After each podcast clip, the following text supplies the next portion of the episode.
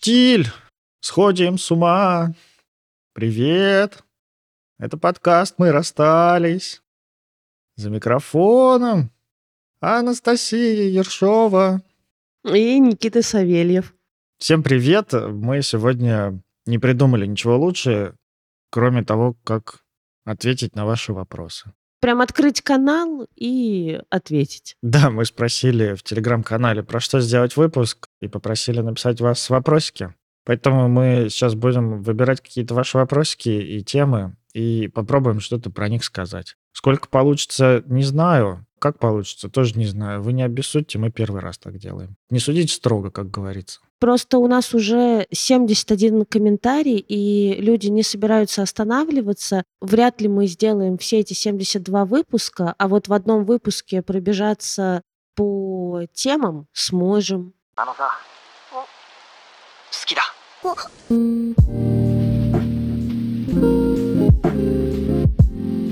Так, ну чё, блиц-блиц, скорость без границ. Давай, начинаем. Почему люди откровенно не разговаривают? Ну, потому что вы не хотите знать всего, чего думают другие люди.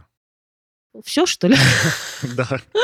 Мне кажется, это такая очень идеалистическая картинка о том, что все начнут откровенно разговаривать. Я думаю, умение врать, скрывать свои чувства, мысли, намерения, это необходимое условие для развития психики. Я тут говорю сейчас не как психолог и какой-то научный человек, скорее говорю как дилетант, потому что я не знаю, не читал исследований на эту тему. Относитесь к этому со скепсисом. Надо было сказать еще, типа, относитесь к этому с сепсисом, чтобы все поняли, что мне вообще нельзя доверять. Что я могу сказать? Почему люди не разговаривают? Ну, потому что это непросто. Во-первых, да, абсолютно точно не надо всем со всеми откровенно разговаривать. Во-вторых, если совсем вот сложно начать разговаривать, можно послушать наш спасший эфир, как начать разговаривать в моем клубе подруга подруги. Ладно, это все шуточки-мешуточки. Если совсем сложно начать разговаривать, тут можно задавать себе вопрос, почему? А почему все не разговаривают откровенно? Ну, как бы, блядь, и слава богу. Вы с ума бы сошли, если бы все друг с другом разговаривали откровенно. У меня есть один из любимых аккаунтов, где вот это «нахуя я тебя рожала?» На самом деле, мам, я уже давно очистилась из университета, но напишу тебе, что мне просто к третьей паре. Но вот это вот все, ну как бы зачем? Непонятно. Я предлагаю так, знаешь, в выпуске сделать. Вот смотри, мне кажется, за каждым вопросом вот из такого разряда, почему этот мир такой несправедливый, почему люди ведут себя так, а не иначе, почему э, единороги не существуют, это хороший вопрос, но это такие рационализированные вопросы. За ними очень часто если вы ловите себя на том, что задаете похожие вопросы себе, другим людям, небу и Богу или другим каким-то сущностям, в которые вы верите, попробуйте подумать, какая именно ваша боль или какое ваше переживание стоит за этим вопросом. Потому что, например, вот в рамках фантазий, потому что я не знаю человека, который задал этот вопрос про откровенные разговоры, я не знаю ситуации этого человека. За таким вопросом вполне может стоять, например, какая-нибудь боль от того, что вам наврали, например, или изменили, или долго скрывали свои переживания в отношениях, накопили кучу напряжения и в итоге ушли от вас. По-разному тут бывает. И мы будем отвечать, конечно, на то, как вы задали, угу. Но попробуем еще пофантазировать, что за этим вопросом может стоять.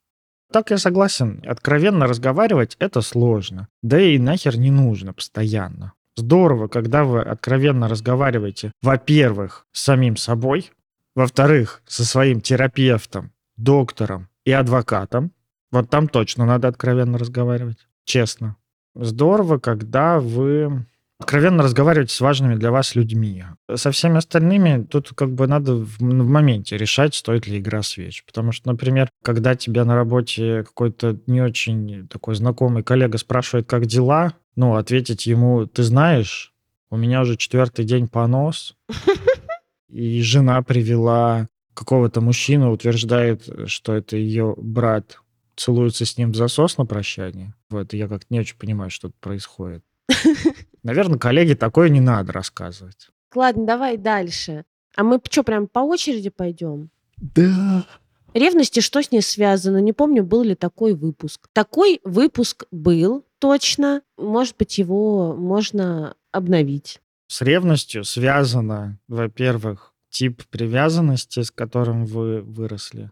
Во-вторых, с ревностью связано ощущение самоценности. В-третьих, с ревностью связано то, насколько вы комфортно себя ощущаете с человеком, которого ревнуете, конкретно в отношениях. Насколько у вас достаточно какого-то положительного опыта, что человек выбирает вас, что не уходит от вас, что не выбирает вместо вас кого-то другого. И бывает э, ревность патологическая, бывает вполне обоснованная. То есть ревность это не всегда плохо. Ревность это чувство, которое возникает на нарушение границ пары. И нарушение границ пары может быть реальным, а может быть э, вот фантомным. Собственно, патологическая ревность вот и отличается от э, ревности адекватной в моменте тем, что мне все время кажется, что границы моей пары нарушаются, что, не знаю, все женщины хотят увести моего мужчину, соблазнить, а мой мужчина хочет уйти ко всем женщинам от меня. Тут, правда, зависит вот от того, что Никит сказал, от самооценки, от э, типа привязанности. Собственно, ревность, которая адекватно, когда границы пары нарушаются, и я чувствую ревность. Чтобы перестать чувствовать ревность, нужно восстановить границы пары. То есть, если, например, моего мужчину откровенно соблазняют, а он такой хи-хи-хи ха-ха-ха, то ревность вполне нормальное чувство, и можно просить, я бы даже сказала, требовать, наверное, у своего партнера восстановить границы вашей пары. То же самое абсолютно нормально получать ревность от партнера, когда вас конкретно пытаются соблазнить, а вы такие, да мы же просто друзья, да что ты, дурачок мой, он просто дружит со мной. Нет, ну как бы это хуйня собачья. Давай дальше. Все еще не знаю, кем хочу стать, когда вырасту. Блять, я вспоминаю ужасный мимас. В этой жизни нужно попробовать все. Попробуй добиться успеха. У меня есть ответ. Во-первых, когда вырасту, это что-то непонятное, и неизвестно, когда это произойдет. Попробуйте вместо этого думать о том, кем вы хотите быть сегодня, завтра и, может, там, ближайшие несколько месяцев. Этого будет достаточно. Во-вторых, вот я думаю, какой-то такой... Это же, по сути, ну, идеальная какая-то картинка. Вот есть кто-то, которое я на себя надену и кем стану, и будет тогда все хорошо. Не хочется разбивать ваши фантазии, но придется. Нет, так не будет. Нет никакого какой-то я, которым вы когда-то станете, и будет все хорошо. Будет так же. Иногда хуже. Блять, Никита. Никита с утра невыносимо. Мы всегда пишем подкасты с утра по Москве. Поэтому Никита социальные настройки не подгружаются к тому времени. И он всю правду матку в глаза кидает, как осьминог чернила. Ну ладно, иногда и получше будет. Но не сильно лучше. Но и хуже сильно тоже, наверное, не будет. Ты зарываешь себя. Я думаю, что, ну, есть в этом что-то такое утопическое. Ну, знаешь, там, найти дело жизни, блядь, предназначение, работу, ради которой я буду просыпаться в 5 утра и готов буду делать бесплатно. Ну, мне кажется, это все такой вот нанесенное нам в головы от прошлого поколения нам э, досталось вот это вот единообразие, вот один путь, знаешь, типа закончил школу, сходил в университет, устроился по профессии, вот ты когда уже учишься, ты знаешь, кем ты будешь. А сейчас мир другой, он многовариантный, можно быть кем угодно. И это вообще-то пугает. Я думаю, это вот бич нашего времени, что все становится слишком доступно. Поэтому... Слишком много выбора. Поэтому вам не надо думать, кем вы станете, когда вырастете. Знаешь, у меня есть идея. Надо начать думать, кем я точно не стану. Тогда выбор немножко сократится и будет жить немного полегче.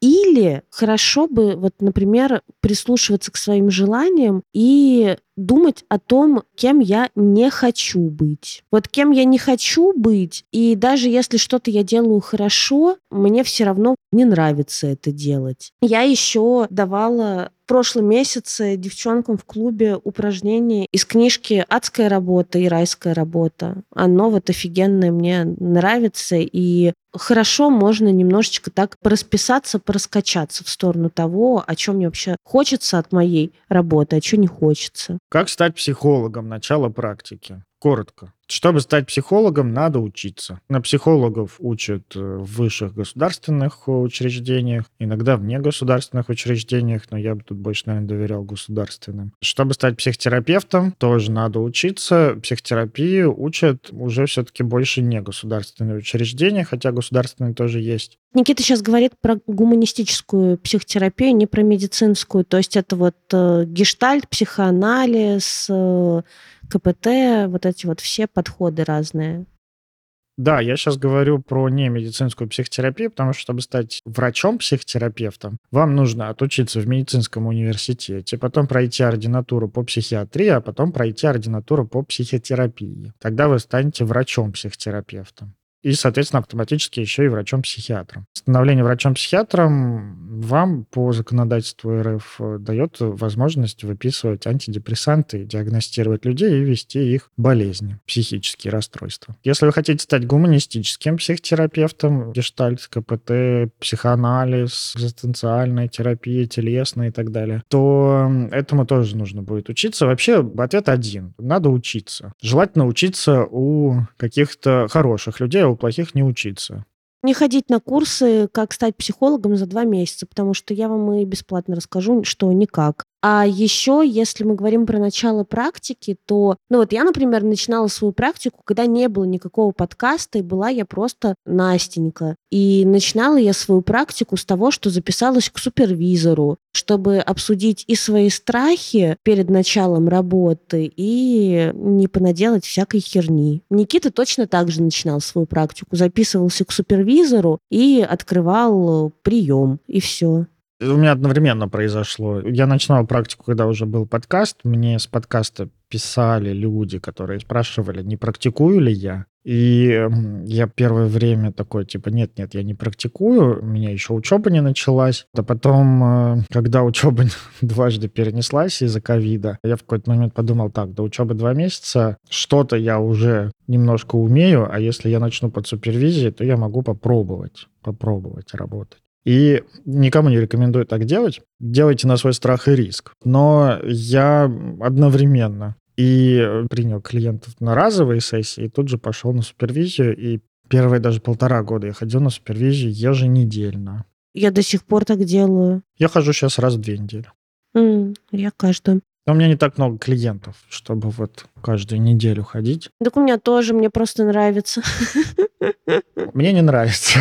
Я не люблю чувствовать себя тупым, а я на, супервизии постоянно чувствую себя тупым. И, ну, это очень помогает не, не считать себя супер крутым терапевтом. Ну, в хорошем смысле тупым. Понятно, что я там не проваливаюсь в токсический стыд. Но на супервизии я возвращаюсь к тому, что сколько еще всего мне предстоит узнать. И чем больше я узнаю, тем больше у меня это чувство растет. Ну вот как раз следующий вопрос. Отношения, работа. Как все успеть? Никак все не успеть. Вы все не успеете. Просто смиритесь. Надо выбирать. Ну да, придется выбирать. И правда, когда-то меньше работать и больше времени проводить с любименькими, а когда-то меньше времени проводить с любименькими, а больше времени проводить на работе. Главное не проебаться и не выбрать навсегда что-то одно, потому что второе поедет.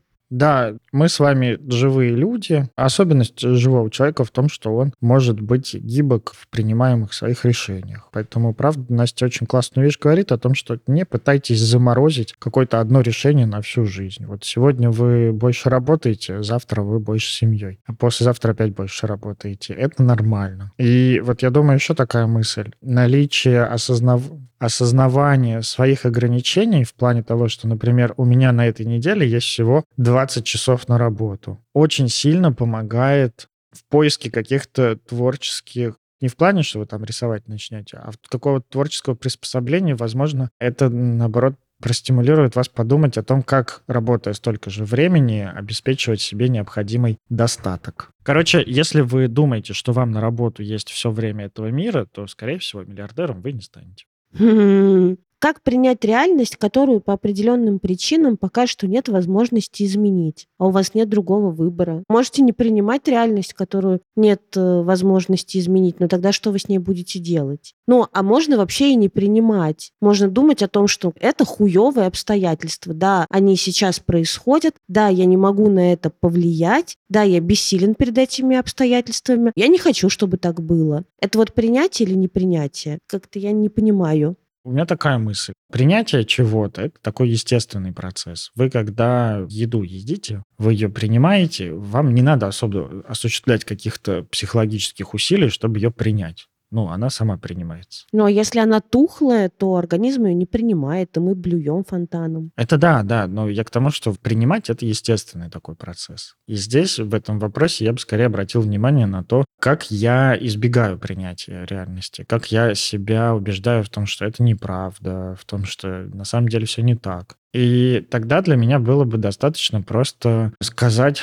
перестаньте не принимать реальность, перестаньте от нее убегать. Ну, а если чуть более расширенно, и вы правда хотите принять реальность, то что мы делаем, как вот мы принимаем? Принимать это, по сути, ну вот пройти по циклу контакта всему. Сначала преконтакт, посмотреть, поощущать, что вас больше всего здесь э, привлекает. Привлекает не обязательно в хорошем смысле, может быть, в плохом. Какие у вас чувства на это рождаются? Попробовать как-то это присвоить в плане заметить, как это у вас отражается в теле. Что с вами происходит, когда вы сталкиваетесь с этими чувствами или с этими какими-то событиями. Потом попробовать посмотреть. Естественно, это не быстрый процесс, это такой продолжительный во времени. И чем больше событий, тем длиннее этот процесс. Потом посмотреть о том, как на вас это повлияло. Это такое тоже вот важный. Очень часто принятие не завершается именно потому, что не проходится последняя часть контактирования, которая вот именно про ассимиляцию, про то, чтобы понять, как это на меня повлияло, какие у меня теперь есть ограничения из-за этого, какая моя жизнь стала теперь из-за этого. И дальше уже, ну, вот такой постконтактный, наверное, процесс. Это уже нахождение способов жить по-новому. Ну, а мне не нравится эта идея, блядь, бесконечного принятия, что все надо нахуй принять. Наша жизнь вообще-то, вот даже гештальтистская наша идея, что жизнь состоит из принятия и отторжения. То есть мы что-то принимаем, а что-то отторгаем. И если нам что-то не подходит, то можно, блядь, это не принимать. Ну как бы зачем?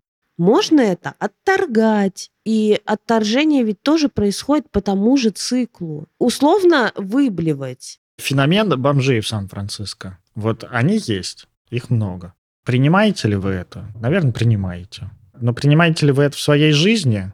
Да нет, в смысле, это реальность такая. Я бы добавил сюда, знаешь, признание и принятие, да, вот. Я признаю, что бомжи в Сан-Франциско есть, но в моей жизни их нет, но выбираю жить в районе без бомжей. Ну, точно так же, как в Москве, когда мы жили в окрестностях трех вокзалов, но это был полный пиздец. И я поняла, что я не хочу жить в этом районе больше никогда, потому что я не хочу бесконечно перешагивать вот как бы через бомжей и переехала в другой район, где их не было. Поэтому, да, вот как бы признание не равно принятие. Признать то, как оно есть сейчас, это не значит принять. Можно признать и отторгнуть. Типы личности, если еще не было, истерические, нарциссические и так далее, как они проявляются? Просто почитать книгу МакВильямс. Прекрасная книга, идеальная, замечательная. Прекрасная, но очень ужасная книга в плане того, что ее очень сложно читать. Если вы не учитесь на психологов, если вы не учитесь на психотерапевтов, не читайте ее. Читайте что-нибудь попроще и более приятное. Смотрите, вот этих типологий личности до хрена. Вот есть, например, МакВильямс, у которой, подожди, там, по-моему, шизоидный. Там очень много. Этих типологий личности достаточно. Если вам просто хочется, ну, такого какого-то легкого знания про это, то я, например, из того, что я смотрел, рекомендую на Ютубе найти лекции Данилы Хломова «Динамическая концепция личности». Блять, это такое занудство, пиздец.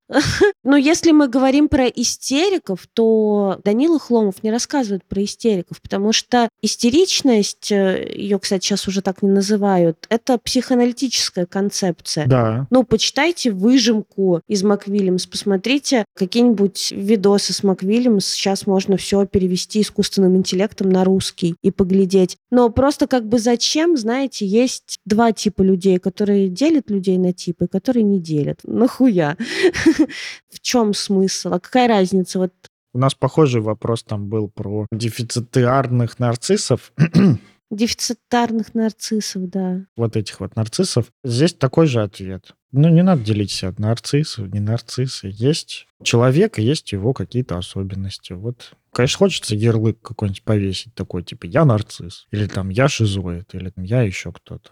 Это прямой путь в психиатрию, к такому функциональному разделению людей по каким-то признакам. Но жизнь, она чуть-чуть сложнее. И люди, они чуть-чуть более сложные. То, что, например, может называться одним и тем же словом, у двух разных людей может означать совершенно разное. Вот это вот, например... Дефицитарный нарциссизм. Вот, вот это вот то, что вы сейчас услышали от Насти. Вот такое вот. У одного человека это может проявляться в чем-то одном, а, например, просто в переживании, что он недостаточно хорош, да, Господи Иисусе, можно я бомбану? Да заебали, честное слово, эти новые термины, сука, каждый день. Какой-нибудь нарциссизм жопы, дефицитарный нарциссизм, нарциссизм нарциссов, блядь, перверзный нарцисс. Да похую вообще нахуй эти термины нужны обычному человеку. Но я там понимаю, мы сертифицируемся и должны вот терминами описать, что мы делали на работе. Но это как учителя составляют конспект конспекты и должны, блядь, разделить весь материал урока, что там дети делали и назвать это умным словом. Но все это мы делаем только на практике, когда вот сдаем преподавателям наши конспекты там уроков. А по сути это никому нахуй не нужно. Нам вот либо просто со своей самооценкой живется, либо херово. Я либо разношу людей по линейке и думаю, о, этот человек лучше меня, этот человек хуже меня, либо не разношу. Я либо одним образом реагирую и все наружу выплескиваю, либо в сложных ситуациях, наоборот, все заворачиваю внутрь. И какая разница, как это называется? Важно, как мне с этим живется, хорошо или плохо, и с каким человеком я строю отношения, какие у него особенности. Назовите все нормальными словами, пожалуйста, блядь. Хуево у меня с самооценкой. Ну, и это понятно. Очень часто попытка назвать другого человека или самого себя каким-то термином. Это такой способ не вступать с ним в контакт. Да он нарцисс. Ну и типа все понятно. Но на самом деле, наоборот, ничего не понятно. Ну или получить какую-то инструкцию к применению, к жизни, к людям, вот хакнуть систему. А это невозможно, потому что у нас у всех, типа, да, мы все из одного и того же снега, но мы все, сука, уникальные снежинки. Поэтому терапевта не заменит искусственный интеллект, потому что у нас у всех настроечки подкручены как-то вот особенным уникальным образом даже у двух детей в одной семье. В этом как раз вся сложность психотерапии, чтобы увидеть реального человека, не пытаться его продиагностировать. Я когда к супервизору к своему прихожу и говорю, вот, короче, какие-нибудь пограничные проявления. Она говорит, объясни, что с человеком происходит. А даже супервизор мне не дает э, спрятаться за терминами. Нахера это как бы вот простому человеку, который не работает терапевтом, вообще непонятно. Следующий вопрос. Мне вот очень понравилось, как распознать по знакам тела и состоянию, что с тобой что-то не так, и пора либо к психологу, либо что-то делать. ну, либо что-то делать, это что? ну вот, а как понять, что тебе пора к психологу по сигналам тела? Такого нет. Мы взрослые люди. Ну вот, если мы говорим про взрослых людей, не про детей, не про подростков, то мы говорим так, что пора понять, что тебе пора к психологу, но только если ты сам решил, что тебе пора к психологу. Если тебе кто-то другой говорит, что тебе пора к психологу, то это ему пора к психологу, а не тебе. Здесь работает в первую очередь собственное желание. И собственная ответственность, не только желание, но и ответственность своя. Ну, типа, я готов брать ответственность за то, что со мной происходит. Если я готов, то я принимаю решение, пора мне или не пора. Ну, не только желание. Да-да-да, вот в этом вопросе, правда, есть какое-то такое вынесение ответственности на какие-то внешние признаки. которые скажут, мне надо идти к психологу или не надо. По телесным признакам, если мама все еще дает вам ремня, а вам 48, то вам можно пойти к психологу.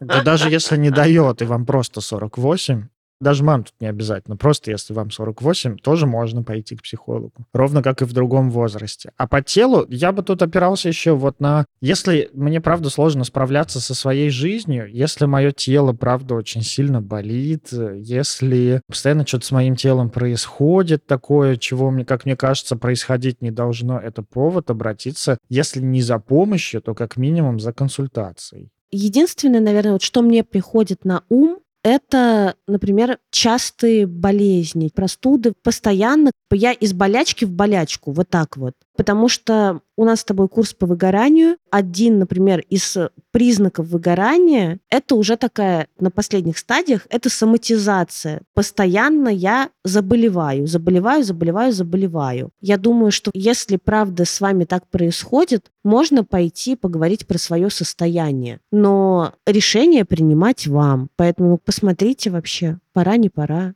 Я-то что, мне нравится вопрос, когда полезно и как можно жить без ежедневного анализа, самокопания и психолога. Очень классно, потому что сейчас все говорят, всем надо к психологу, всем надо к психологу, а тут как можно жить без ежедневного анализа и когда полезна гиперосознанность? У меня такой ответ. Когда полезна гиперосознанность? Да, никогда. Никогда, блядь. Все гипер, оно не полезно никогда. Гиперосознанность полезна вот час, пока ты на сессии. И то даже не всегда. Иногда бывает. Да нет, ну что значит гиперосознанность? Это как будто бы, вот знаешь, типа, у меня есть суперспособность, это гиперосознанность. Никогда гиперосознанность не полезна. Ну, ты прикинь, ты работаешь терапевтом и ходишь на терапию. Психика и так вот заточена под то, что ты бесконечно либо себя контейнируешь, либо другого контейнируешь. Я обожаю моменты, когда я могу просто поистерить, что в магазине нет э, моего любимого клубничного молока, а Паша еще э, ходит, блядь, не знаю, с постным лицом. Это мои любимые моменты в жизни. У меня здесь такой ответ на вопрос. Давайте нормализуем идею, то, что без психолога можно жить спокойно. Ну, вернее, как, не, не знаю еще спокойно. Это не какая-то там необходимость, это не какая-то обязанность вас ходить к психотерапевту. Это точно, точно, если вы не ходите к психологу или к психотерапевту, не значит, что с вами что-то не так, и вы какой-то там не такой хороший, не такой крутой. Ну, в каких-то нарциссических сообществах, да, наверное, так и будет ощущаться, но, в общем, вы не обязаны обязаны ходить к психологу. И решение ходить к психологу или психотерапевту, как-то психологически консультироваться, обращаться за психологической помощью, это решение основанное только на вашем желании и на вашей оценке необходимости такого решения все остальное от лукавого. Тут еще важный момент о том, что когда люди идут к психотерапевту, если они идут там, по крайней мере, гештальтистам, я вот не знаю насчет там других подходов, но предполагаю, что там также. Психотерапия — это не какое-то блаженство или просветление, или то, что жизнь станет прям супер идеальная ну да, вы со временем, скорее всего, научитесь замечать свое напряжение и свой стресс. Наверное, что-то с ним сделаете. Возможно, у вас в жизни будет поменьше напряжения и поменьше стресса. Но очень часто проблема такая. Вот вы пришли в терапию, поработали первый год. За первый год вы весь острый какой-то дистресс, его сняли как-то вас и поддержали, вы нашли, кому можно поговорить. Просто то, что вы поговорили, уже сделало вам сильно легче. Но потом вы заметили, что вообще-то ваша жизнь вызывает очень много этого стресса, очень много напряжения, то, как вы жили до этого. И вообще-то ломать старое это не всегда приятно. Более того, очень часто это неприятно и сложно, и приносит еще больше стресса, чем когда вы пришли в терапию. Выбирайте сами, господи. Смотрите, терапия — это всегда что-то, что можно попробовать и уйти. Хороший терапевт будет только за, если вы зададитесь на его сессии вопросом вообще нахрена я пришел, что я хочу, и не пора ли мне свалить. С этого начинается терапия. Да. Это очень хороший вопрос, на который хороший терапевт должен вам помочь ответить. Не ответить за вас, помочь вам найти ответ на этот вопрос. Да. Потому что нормально уходить, брать паузу, нормально сомневаться в том, нужна ли мне терапия. А вообще тренд на гиперосознанность, я считаю, что это говно вонючее. И вот это вот анализ и самокопание, это тоже говно вонючее. Вот это вот что-нибудь про себя найти, бесконечно задавать себе вопросы, а вот что, блядь, это все значит, а вот какой я человечек. Вот самокопание, мне кажется, нет ничего хуже самокопания. И в терапию мы ходим, и один час в неделю про себя говорим. И это не просто так. Это нужно для того, чтобы психике оставалось время и место переварить вообще какие-то знания о себе и встроить их в жизнь. А бесконечное самокопание вот как бы никого до добра не доводило. Можно, Никит, тут есть прекрасный вопрос, вот прям э, секунда саморекламы. Отсутствие целей в жизни или неумение их ставить. Задает вопрос девушка. И вот у меня для девушек хорошие новости. У меня есть клуб для девушек. Каждый месяц есть бережные интенсивы. И вот с этим вопросом можно идти на интенсив, который называется «Смыслы и планы». Он был в сентябре, и он прекрасен. И мы там разбираем и актуальные ценности, и актуальные индивидуальные потребности и как вообще планировать свою жизнь, как ставить цели. И офигенный там есть э, эфир с коучем и куча заданий. И вот если не умеете ставить цели и не знаете, что хотите от жизни, он прекрасен. Все, спасибо. Парни, как бы мне вам такого предложить э, нету.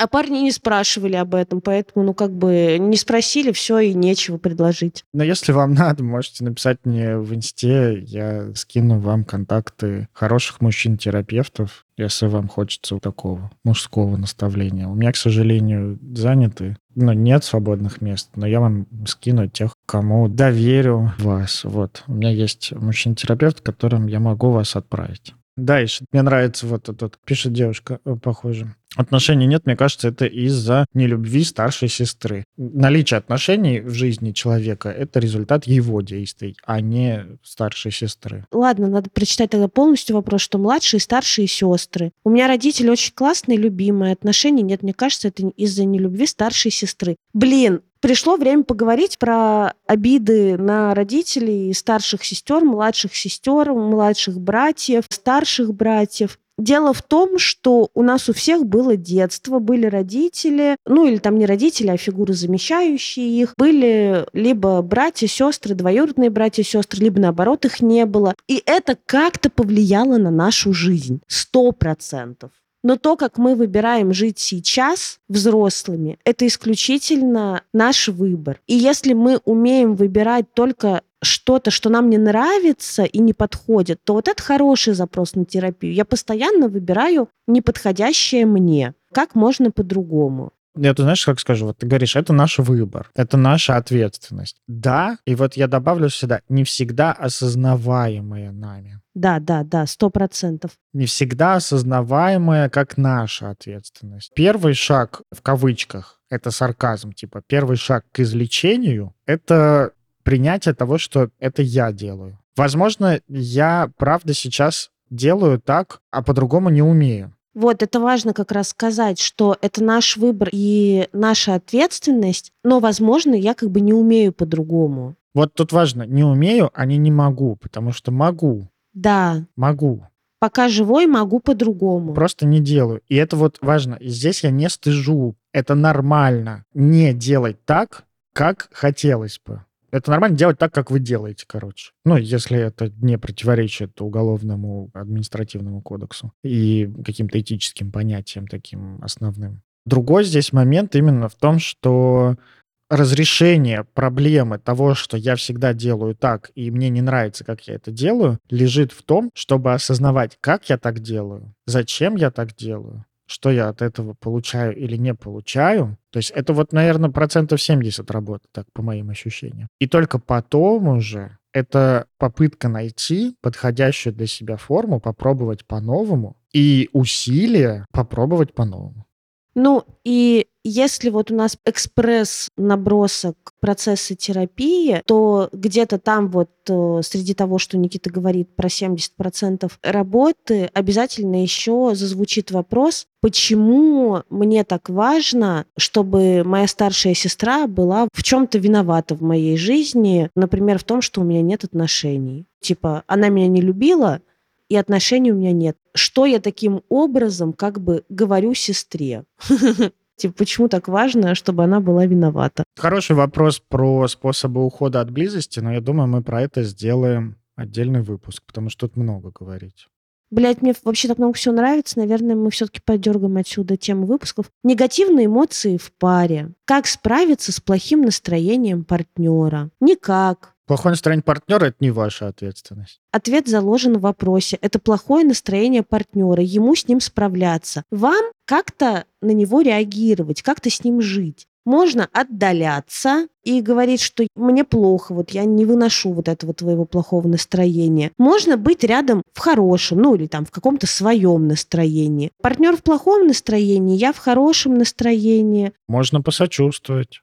Да, партнер в плохом настроении, я в меланхоличном настроении. Да, правда, мы разные, мы разные люди, нам не надо постоянно вместе веселиться. Паша, вон на секундочку, вообще в депрессии. Ну, как бы, я не справляюсь с этой депрессией. Справляется его психиатр, психотерапевт и антидепрессанты. И иногда Паша в очень плохом настроении, просто в никаком. Меня это задевает тоже, естественно. Пара — это система, мы влияем друг на друга. Но я учусь отстраиваться. Либо там говорю, тебе там фигово, а у меня хорошее настроение. Нормально? Он такой, ну да, мне ровно, а ты веселись. Ну тогда я веселюсь, а ему ровно. А иногда мне совсем невыносимо, и я говорю, я к девочкам поехала поражать, и все. Короче, мне нравится вопрос, как мотивировать партнера. Вот, у меня есть один вариант.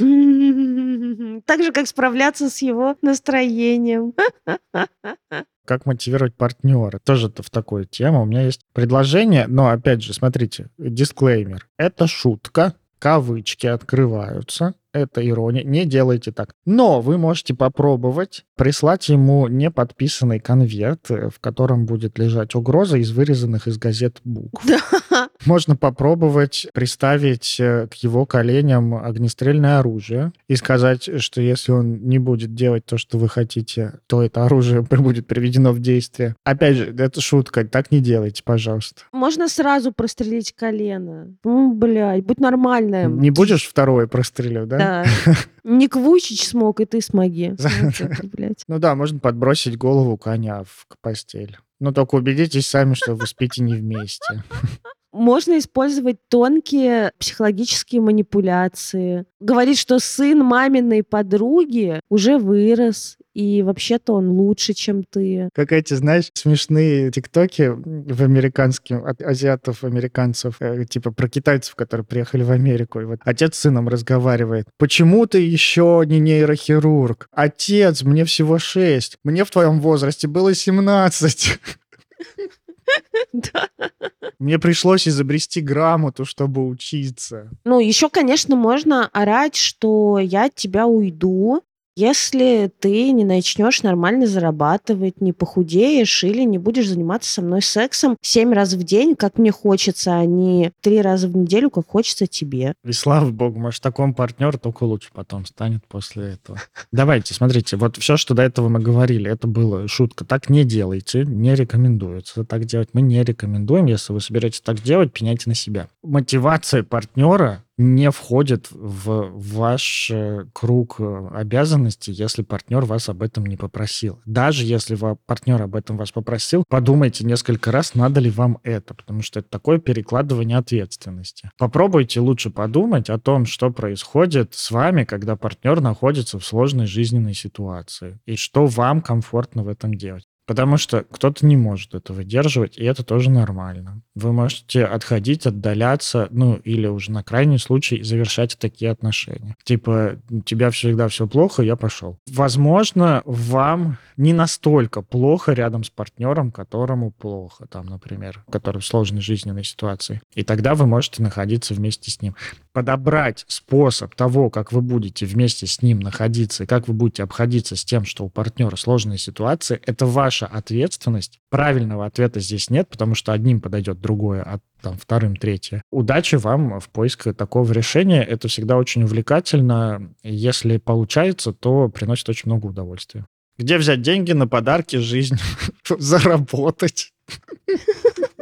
Все. Еще можно украсть, но сесть. С этим аккуратнее. Честно сказать, Никит, лучше бы просто деньги приносили, подбрасывали под дверь или печатать. Вообще очень э, хотелось бы вот так жить. К сожалению, так никто мне деньги не подбрасывает. Под... Если захотите, вы мне маякните, пожалуйста. А вот пока никто не подбрасывает деньги под дверь, то ну, приходится зарабатывать. Зарабатывается, денежка зарабатывается, вот это вот. Паша тут активно очень ждал нашего выпуска подкаста. Вообще, как, кстати, жить с человеком, который слушает твой подкаст, тяжело, потому что такой, блядь, вы опять не записываете подкаст. Я говорю, Никита болеет. Он такой, блядь, опять не вышел выпуск. Я говорю, мы уезжали. Ну, типа, мы с тобой уезжали. Да, не вышел выпуск, потому что мы с тобой уезжали. Паша задается вопросами, за которые получит э, по башке. Про семью. Что движет мужчинами при создании семьи? Что давит на них и как они принимают решения? Зачем мужику дети, если он постоянно работает? Я думаю, это вопрос в подкаст, где один ведущий мужчина не женат, не создает семью и не рожает детей, а второй ведущий, твоя женщина, что давит? Я давлю на тебя наших отношениях. От Паши вопрос. От Паши вопрос. На Пашу я давлю. Дома поговорим. Зачем мужчине семья? Мне кажется, Паша этим вопросом и на меня надавил. Осуждаю такое. Паша на тебя надавил этим вопросом, а я теперь на Пашу надавлю. Пойду кольца ему скину, которые мне нравятся. Блин, ну если так ответить вот быстренько, да, коротенько, то всех по-разному. Всех разное мотивирует. Вот э, мне, знаешь, понравился вопрос. Там другие вопросы, там, типа, из разряда, стоит ли задавать партнеру вопросы о прошлом, как научиться жизни одному, ну, вот э, из такого разряда. Вот практически на все эти вопросы ответ такой. Мы не знаем, как вам надо. Когда вы задаете как вопрос, ну, очень легко попасться на какой-то такой ответ, который подходит другим, но не подходит вам. Сложность, при этом красота и глубина жизни заключается, ну, вот именно как раз вот в этом каком-то поиске подходящего для меня варианта. Смотрите, давайте так расскажу. Вот мне очень нравится, как э, нас учат гештальту, потому что и меня, и Настю учили одни и те же люди. Меня до сих пор они продолжают учить. Федор Коноров, слава ему вообще шикарно очень часто говорит о том, что помимо каких-то методологических идей гештальт-терапии в организации гештальт-терапии с клиентом. Есть еще такой критерий, который называется красота. Красота формы. Я попробую описать это так, как я понимаю, потому что это достаточно сложная такая вот идея. Понять ее одинаково разными людьми очень сложно. Для меня это слышится идея так можно сравнить, знаете, с фильмами. Вот есть, например, фильмы, которые сделаны, ну, идеально. Прям, типа, по шаблону. Там герой отправляется в путешествие, там натыкается на неприятности, практически умирает, приходит кто-то, какая-то волшебная помощь, он встает, всех побеждает, шикарно снято, лучшая камера, лучший цвет коррекции и так далее. Но как-то вот не кликается. А бывает какие-то вещи, ну вот, не, не обязательно даже это фильмы, но вот в фильмах это тоже бывает. Иногда это бывает просто вот стоишь на остановке, смотришь, как сладко спит бездомный. И вот в этом тоже может быть красота. Красота — это вот про какую-то завершенность и органичность формы. И поиск вот этой вот органичности формы в своей жизни, это, во-первых, это тот навык, который вряд ли искусственный интеллект сможет забрать у человека. А во-вторых, это тот навык, если идти в какие-то чуть-чуть эзотерические такие рассуждения, это тот навык, который делает нас счастливее. Например, красоту формы, вот эту просто красоту, можно найти даже в страдании. Вот если вы переживаете какое-то страдание, там неважно от того, что там мало друзей или там партнер не такой, как вам хотелось бы, вот иногда можно даже подобрать такую форму для страдания, которая будет вот такой завершенной, какой-то красивой, и вы даже не будете вот это страдание завершать. Если это страдание там не сильно влияет на вашу жизнь, то почему бы не сохранить в жизни немножко страдания? В этом нет ничего запретного, в этом нет никакого стыда, и вы точно не обязаны другим людям э, жить не страдая. Хотите страдать, страдайте на здоровье. Можно просто подумать о том, могу ли я делать это красиво. Вот я, например, про себя знаю, что я такой бываю меланхоличный. И вот для меня какая-то красота страдания в том, чтобы слушать какую-то грустную музыку и просто так грустным взглядом смотреть на мир. А у меня вот подруга с мужем разводилась, а у нее знакомый уезжал из страны. И отдал ей свой Каен в пользование. Она очень красиво страдала в Каене. Сказала, что с Каеном страдать вообще намного приятнее, чем без него. По-разному можно страдать, но вот э, правда, если есть возможность скрасить свое страдание, то почему нет? Ну вот я здесь больше не про скрасить, а вот именно про красоту формы. Ну да, да, найти красоту, найти красоту, найти, организовать вот красоту в каком-то событии. А, да, ну, либо как-то чуть-чуть поступить по-другому, чуть-чуть как-то сделать по-другому. Возможно, это будет не что-то, что приведет вас к блаженству и просветлению, но сделает страдание гораздо более приятным. Ну да. Хочу выпуск про СДВГ. Да вам к Сычеву сходите послушать. Это Кирилл Сычев рассказывал про СДВГ. Да, Сычев хорошо рассказал. Могу еще блог скинуть про СДВГ. Ну, потому что я думаю, вот у меня СДВГ, я много про это смотрю и слушаю. А как-то делать подкаст об этом, это специфическая тема. Выпуск о детях если вступаешь в отношения, у партнера дети от первого брака, как всем э, себя вести и так далее. Мне очень много есть что об этом рассказать. Я думаю, что это прикольная тема вообще и актуальная. И у меня есть такой опыт, и Никита терапевт, и он как бы может это поддержать, но непонятно, какому количеству людей это актуально. Ну, может, как-нибудь сделаем как это будет такое. Но тема, правда, офигенная. И у меня теперь есть пасынок шестилетний, поэтому мне очень интересно об этом говорить. Не знаю, как Никите. Как общаться так, чтобы это не выглядело пассивно-агрессивно? Не специально ты это делаешь. Как относиться ко всему проще? Не выглядеть тираном в юбке. Надеть брюки, чтобы не выглядеть тираном в юбке. Будешь тираном в брюках. Как общаться так, чтобы не выглядело, ну, не знаю, не подъебывать, не использовать пассивную агрессию чтобы не выглядеть пассивно-агрессивно, можно попробовать не использовать пассивную агрессию. Вот вам немножко пассивно-агрессивный ответ на вопрос. Я думал просто сразу нахуй посылать, и тогда будет активно-агрессивно. Но даже не так. Я вас ненавижу, и дальше перед каждой своей фразой говорить... Это знаешь, как вот хорошая рекомендация, как обсуждать какие-то сложные моменты в отношениях. Типа, я тебя люблю, но хочу вот это обсудить. Как отказывать? Я тебя люблю, но я делать это не буду. А здесь можно говорить э, наоборот. Вот когда вы на работе разговариваете с другим человеком, можно говорить так. Я тебя очень сильно презираю и ненавижу. И дальше продолжать свою фразу. Но я не буду это делать. Или я тебя сильно презираю и ненавижу, но хорошо, я выполню твою задачу, которую ты мне поставил. Я тебя сильно ненавижу и презираю, но отвечу тебе на письмо. Или, ну вот мой ответ по вашему запросу. Можно так, будет активная агрессия. Прямая как не выглядеть пассивно-агрессивным. Но чтобы не выглядеть пассивно-агрессивным, можно не используйте пассивную агрессию выколоть другим глаза. Они будут слышать. И выковырить уши. Тогда ты не будешь для них вообще никак выглядеть. Это тоже же такой ответ, что ну, вообще-то вы не ответственны, как вы бы выглядите в... Да, но вы ответственны за форму, которую вы используете. И вот если единственный вид агрессии, который вам доступен, вот типа в вашей жизни разблокирован, это только пассивная агрессия, то это повод э, начать разблокировать еще какой-нибудь вид агрессии, например, активную. И, э, может быть, правда, личные границы тоже разблокировать как-то прямо отказывать, прямо говорить, что вам не нравится, что вам не подходит, прямо говорить людям, я не хочу с тобой общаться, прямо говорить людям, мне неприятно там это обсуждать, и вообще ты мне неприятен. Ну да, вот начинать сообщение, коллеги, доброе утро, я вас ненавижу, на сегодня у нас вот такие задачи. Чтобы потом не писать, ну типа, Сереж, ты как всегда, блядь, ночь поработала, а все бесполезно. Такой вопрос. Как пережить смерть родителя или близкого человека, если вы не прояснили с ним отношения при жизни? Вам придется прояснять эти отношения без него.